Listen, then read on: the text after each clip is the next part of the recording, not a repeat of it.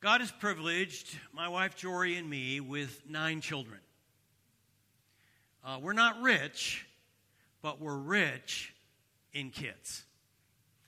Uh, I am married to a godly wife who led all nine of our children to Christ when they were young, like two or three. And we are pleased that most of our kids are sincerely pursuing their faith. Uh, some are serving uh, God in, in ministry, and some are serving God in their churches. Uh, we live out in the country, uh, so our kids have learned to work hard. They know how to mow lawns, edge fences and lawns, power wash fences, uh, chainsaw trees, ch- chop them into firewood, uh, pull weeds, uh, just, you know, muck stalls, care for the pastures. Uh, they also ha- know how to do all the jobs inside of a house that are necessary. I said to our daughter Jamie recently, I said, when you meet your husband, uh, he's going to be pleased to learn that you not only love God, but you're also smart and beautiful, and you know how to maintain a house inside and out. They've all learned how to be hard workers, not only around the house, uh, but in their careers. We went back to see Mark uh, this summer in Louisville, and, and he told me, Dad, don't worry about me and my career. He graduated in a degree in uh, criminology from University of Louisville this last year. And he says, uh, don't worry, Dad, I'm a Kincaid. Uh, our kids have also learned to think outside the box. Whenever our kids have been going to do something, uh, do some project, and this is what they're going to do, Jorie will say something like, Now tell me five more ways you could do that. So they've learned to be out of the box thinkers, how to pro- solve problems. Kids pick up our good traits. Unfortunately, they also pick up our bad traits. When Jorie and I got married, just a few days into our marriage, she was horrified to find me smelling my socks and underwear. What? I mean, this, this is perfectly normal. I was trying to see if I could get another day out of them, right? When we had our first five children, all boys, Jorie was dismayed to find that now she had five little boys that were smelling their socks and underwear. Our kids pick up our good traits and our bad traits. Jorie's first book was called The Power of Modeling. We model our parents, both the good and the bad. When it comes to faith, we're called to model God, to model our Lord Jesus Christ. The Apostle uh, Peter writes, As obedient children, do not conform to the evil desires you had when you lived in ignorance. But just as he who called you is holy, so be holy, holy in all you do, for it is written, Be holy, for I am holy. Truth in advertising is something we all value. When a company advertises a product that it will do something, we expect it to deliver. If we claim to follow Christ, people expect us to show them evidence that we know Christ. If we claim to follow Christ, people expect us to show evidence that we know him. If you're not a Christian, if you know a friend or work associate who's a Christian, you expect them to give evidence in their lives that they know Christ. Living like God, modeling our lives after Jesus, give evidence that we know him. In Jesus' final words to his disciples, he said, Go and make disciples of all nations, baptizing them in the name of the Father and the Son and the Holy Spirit, and teaching them to obey. He says, We're not just to believe, we're to obey everything I've commanded you. Evidence that we know Jesus is shown not in just what we believe, but in what we do. Living a good life serves as evidence of faith.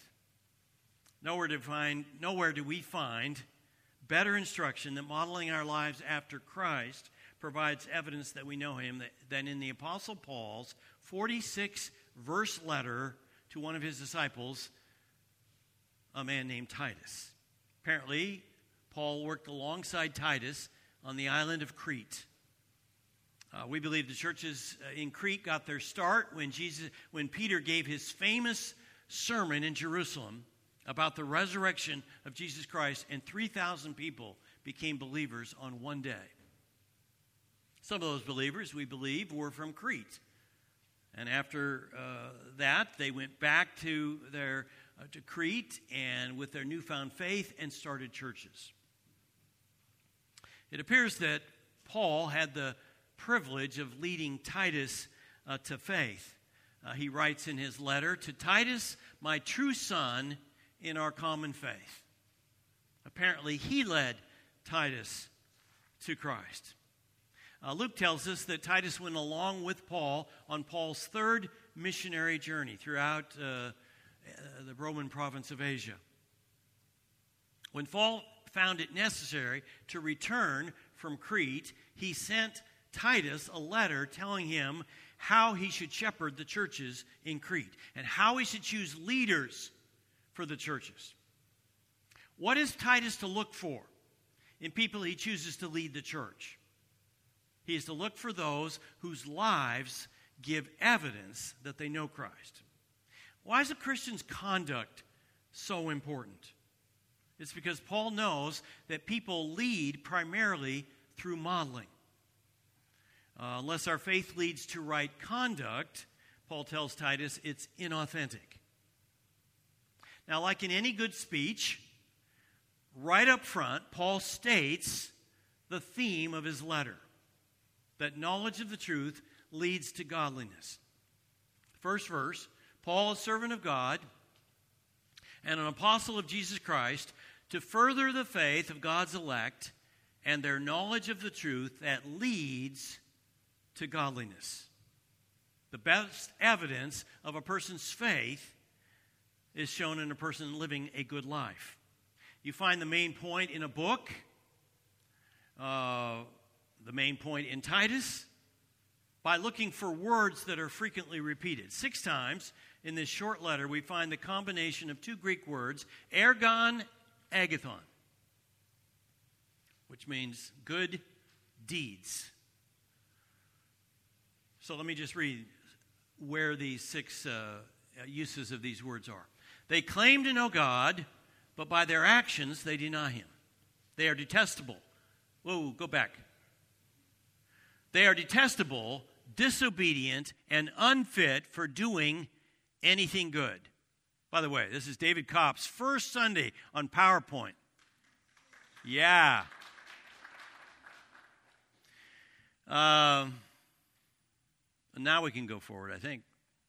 In everything, set them an example by doing what is good.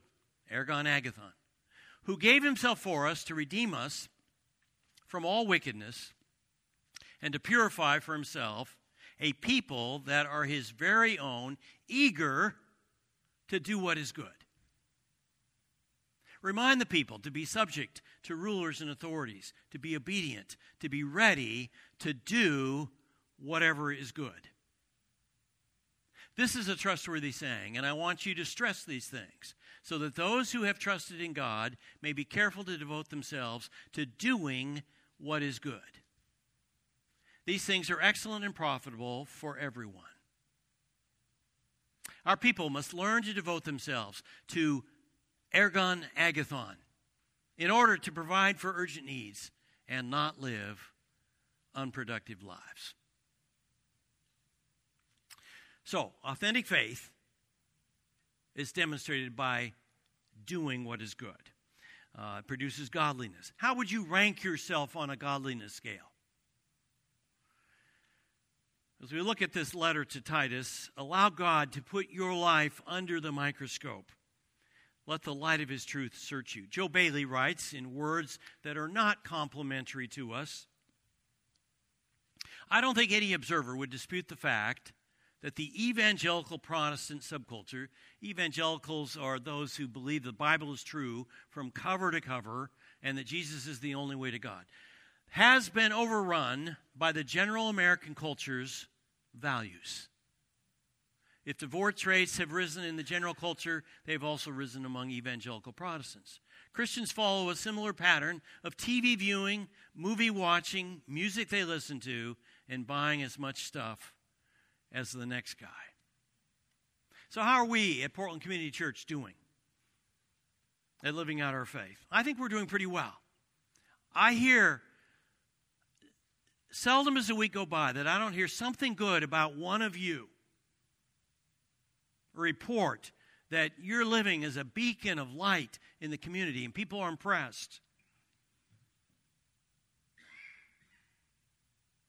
Does your life at work or school, wherever you go, demonstrate that you're a Christian?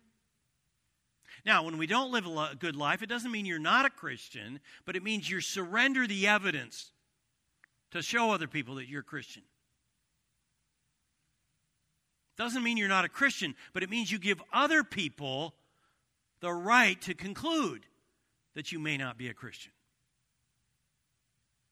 If your mate, ex mate, mom, dad, son, or daughter make a commitment to Christ, you have a right to expect change in their life. If you don't see it, you have a right to wonder if they are a Christian. So, in this first chapter to Titus, Paul identifies three ways where godly conduct serves as evidence of Christian faith. First, the believer's family and family life give evidence of authentic faith. Uh, the Christian leader's family life must bring honor to Christ. If our Christian faith doesn't work at home, it doesn't work. The reason I left you in Crete was that you might put in order what was left unfinished and appoint elders in every town as I directed you. Now, these elders that he's talking about uh, could be paid, but most of them were unpaid. They could be full time or they could be part time. And maybe they're working a, a, another job uh, to support them so that they can serve the Lord in leading this church. All right, next slide. An elder must be blameless, faithful to his wife, a man whose children believe and are not open to the charge of being wild and disobedient. The argument is that if leaders in the church fail in their homes, how can they be expected to do a credible job of leading the household of God? Paul, uh, Paul says that a, a, pastor or elder must be blameless. This cannot possibly mean that they're sinless. You could have no leader in the church. I would have to step down. Paul means that Christian leaders have a good reputation. No one can, can uh, accuse them of some crime or hidden sin that discredits the cause of Christ. They're above reproach. When they sin, they're quick to confess it. They don't harbor a secret sin. Paul says a pastor must be faithful to his wife. Some use this verse to suggest that anyone who's divorced and remarried cannot be a leader in the church. Although failure in the sacred covenant of marriage uh, certainly needs to be looked at in the selection of church leaders, I do not believe it rules out the possibility of a person serving as a leader in the church. Circumstances of the dissolution of the marriage need to be looked at. Maybe it occurred before the person was a believer, didn't know about the teachings of the Bible. Maybe the person was faithful and did everything possible to save the marriage. Maybe it took place before the individual knew Christ.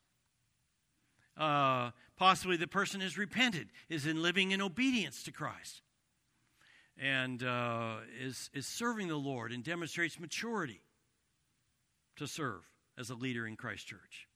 Uh, Paul's point is that the leaders are to be maritally faithful in cultivating strong and growing marriages. Uh, some people claim that since Paul addresses only husbands in the qualifications, that women not, cannot serve as pastors or elders. Uh, there's no question that Paul's list of qualifications suggests that uh, only men will serve. But there are several places in Scripture that show women in biblical times served in significant positions of leadership. There's Miriam, Moses' sister, uh, Deborah, one of the judges, uh, Esther in Persia, uh, Mary, the mother of Jesus, Priscilla, teaching in the New Testament church, Anna, the prophetess. Those are just a few. That these women did such significant things in a culture that considered women second class citizens is not insignificant. And there's no question that Jesus, more than anybody else in history, liberated women and lifted up women.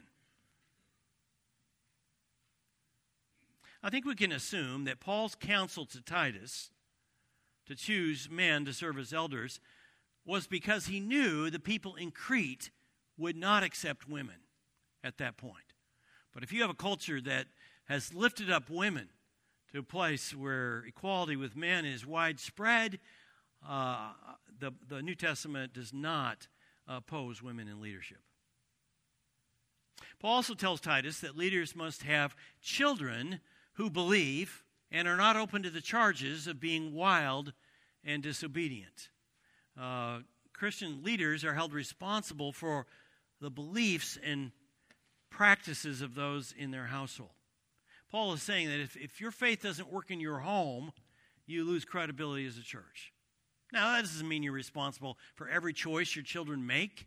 I mean, Adam and Eve sinned against God. God hasn't had children not, you know, not follow him. Uh, but it matters uh, how, how, you, how all the members of your household are doing. Second, the believer's public and private life brings evidence of authentic faith. So Paul writes Since an overseer manages God's household, he must be blameless, not overbearing, not quick tempered, not given to drunkenness, not violent, not pursuing dishonest gain. So there we have uh, the word blameless again. They're not to be overbearing, quick tempered. Uh, when a leader is, is hard to work with, they're running roughshod over people, that's not good. They're not to be given to drunkenness. Leaders are invited to lots, lots of social occasions. They need to give an example in their lives for people. Uh, they're not to be greedy for gain. Rather, he must be hospitable, one who loves what is good, who is self controlled, upright, holy, and disciplined. People who open up their homes and lives to people who are good and self controlled and holy attract people, inspire people to follow Jesus. If you have this kind of uprightness and integrity, you are becoming a rarity in our day. You can be used greatly by God because people are looking for people they can model their lives after. Many people have told me they've been turned off by doing business with someone in the church. They thought that a simple handshake with a fellow Christian would be enough. But instead, their working relationship turned into a business nightmare. If you're honest and keep your word, you'll be a walking advertisement for Christ. Authentic Christian faith reveals itself in a person's family life, personal life, and third, the believer's teaching should produce godly conduct in those who sit under the teaching. Paul writes, he must hold firmly to the trustworthy message, and it has been taught so that he can encourage others by sound doctrine and refuse, refute those who oppose it. Not only is their personal life and family life reveal Christ's transformation, but their teaching is also pure and accurate. Uh, the, the teachers of the Bible teach that the Bible is fully accurate from beginning to end.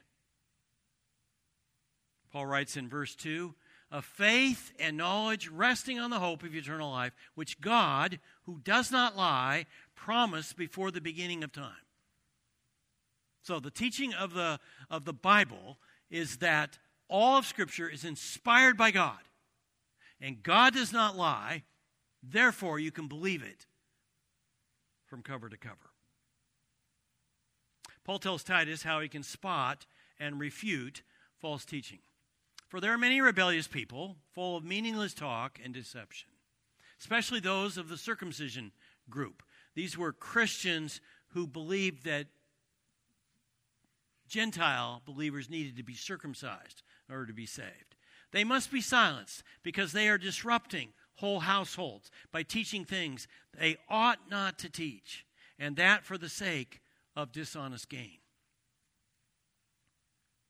One of Crete's own prophets has said it Cretans are always liars, evil brutes, lazy gluttons. It was a rough culture. This saying is true. Therefore, rebuke them sharply, so that they will be sound in the faith and will pay no attention to Jewish myths or to, mere, to the merely human commands of those who reject the truth. To the pure, all things are pure. But to those who are corrupted and do not believe, nothing is pure. In fact, both their minds and their consciences are corrupted. False teaching ultimately leads to false practice. Paul tells us it then corrupts our conscience. False teaching believes, begins with theological error and it ultimately leads to moral error. They claim to know God, but by their actions they deny Him. They are detestable, disobedient, and unfit for doing anything good. False teachers claim to know God, but by their lives they prove otherwise. One of the best ways to identify theological error is by looking at the lives of the teachers. True biblical teaching always leads to godliness. Heretical teaching always leads to immorality. Paul Tillich is a name you may not recognize. He was a German American uh, theologian who left Germany in 1933. He saw what Hitler was doing and he said, I'm getting out of here. He came to teach in Union Theological Seminary, Presbyterian Seminary, the United States, and then at Harvard Divinity School, and then ultimately at University of Chicago Divinity School. All those are liberal schools. So they don't believe the Bible is true from cover to cover and that Jesus is the only way to God. Some people uh, said that Tillich was one of the greatest theologians of the last century. I'm not sure I agree because I disagree with almost everything he writes. After his death, his wife came out with a tell all book telling about his sexual escapades and immorality, things she tried to overlook during his lifetime. Her bio- biographical revelations called into question all of his writings. His liberal theology eventually led to immoral practices. It's always been that way. Titus is told to watch carefully over what is taught in the church. I put a lot of trust in the people that work in our kids' space and our youth department. And I try to uh, oversee who are leading our groups, our growth groups. Uh, the, one of the best ways I can ascertain what a job they're doing is by looking at their lives. God's truth always leads to godliness. How would you rate your godliness? Godly living, good living, is one of the best evidences that you know Christ. By looking at your life, how would the people at school or at your place of work, your neighborhood, your family see you? Living a good life serves as evidence of faith. People are watching you. I find that motivates me to realize that everywhere I go, people are watching me. And I'm likely to run into somebody who knows who I am. There's somebody else who's watching you. God is watching. Bob Richards, the Olympic pole vaulter, used to love to tell the story about the goof off on the high school football team. He was always fooling around, and if there was trouble on the team, he was in the middle of it. Uh, he didn't like to work hard at practice. Uh, he liked to put on the uniform, but he didn't like to charge the line. Um, He liked to hear the crowd, you know, cheer, but he not wanted to put in the work. So one day he was doing his usual five laps while the rest of the team was doing 50 laps. And uh, the coach says, Hey, I got a note for you. He says, Read it to me. Kid was so lazy, didn't even want to read his own note. You read it to me, coach. And so the, uh, the coach read it to him. He says, Son, please come home. Your father just died. Coach swallowed hard. And he said, Hey, take the rest of the week off. He didn't care if the kid took the rest of the season off. Um, well, Kim, come Friday night, teams came running out of the locker room to play, and here was that kid. Game had no sooner started, and he was talking to his coach, Coach, you got to put me in today. The coach is thinking, wait a minute, this is homecoming, this is a big game. I'm not playing you. The only people I'm playing are, are real players, and you're not one of them. So the first quarter started, and coach's team fell behind. Kids badgering him, Coach, I got to play. Coach said, No. Second quarter, the team got further behind. Second half, teams came out, and his team got even worse. The coach is thinking, you know, about his resignation letter. Coach, the kid still saying, "Hey, coach, I got to play." So finally, the coach thought, "Well, you know, what can it hurt?" So I put him in. No sooner had this kid got in the game than he ignited the whole team. He was tackling and running and catching and blocking like never before. And the score evened up and in the last seconds, this kid intercepted a pass, ran it all the way for a touchdown. People in the crowd were going crazy. This was everybody's hero. After things settled down, the coach went over to him. He says, What happened out there? I've never seen you do that before. His coach, remember when I got that note? My, da- my dad died? Yeah. My dad was blind. And today was the first time he ever got to see me play. Knowing that God is watching you may motivate you to live a good life that honors Christ.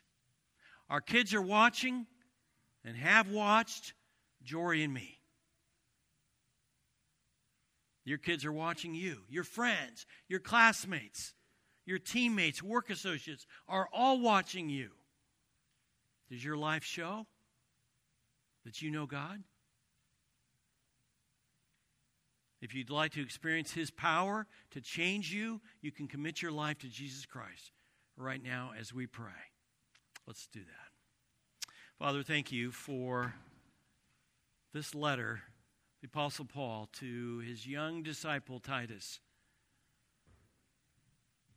And he, the main point of his letter is that our lives, living good lives, serves as the best evidence that we know Christ. So we want to live in a way that honors you this week. So people in our family and where we work and where we go know that we know you. And so we commit our lives to you today and to living for you this week and letting you work to change us to become the people you want us to be. I want you to pray right now, just where you are. Tell God you want to live a way that honors Him this week. And you're aware that He's watching you and that other people are watching you, your family's watching you. So you're on your toes. You commit your life to Christ right now.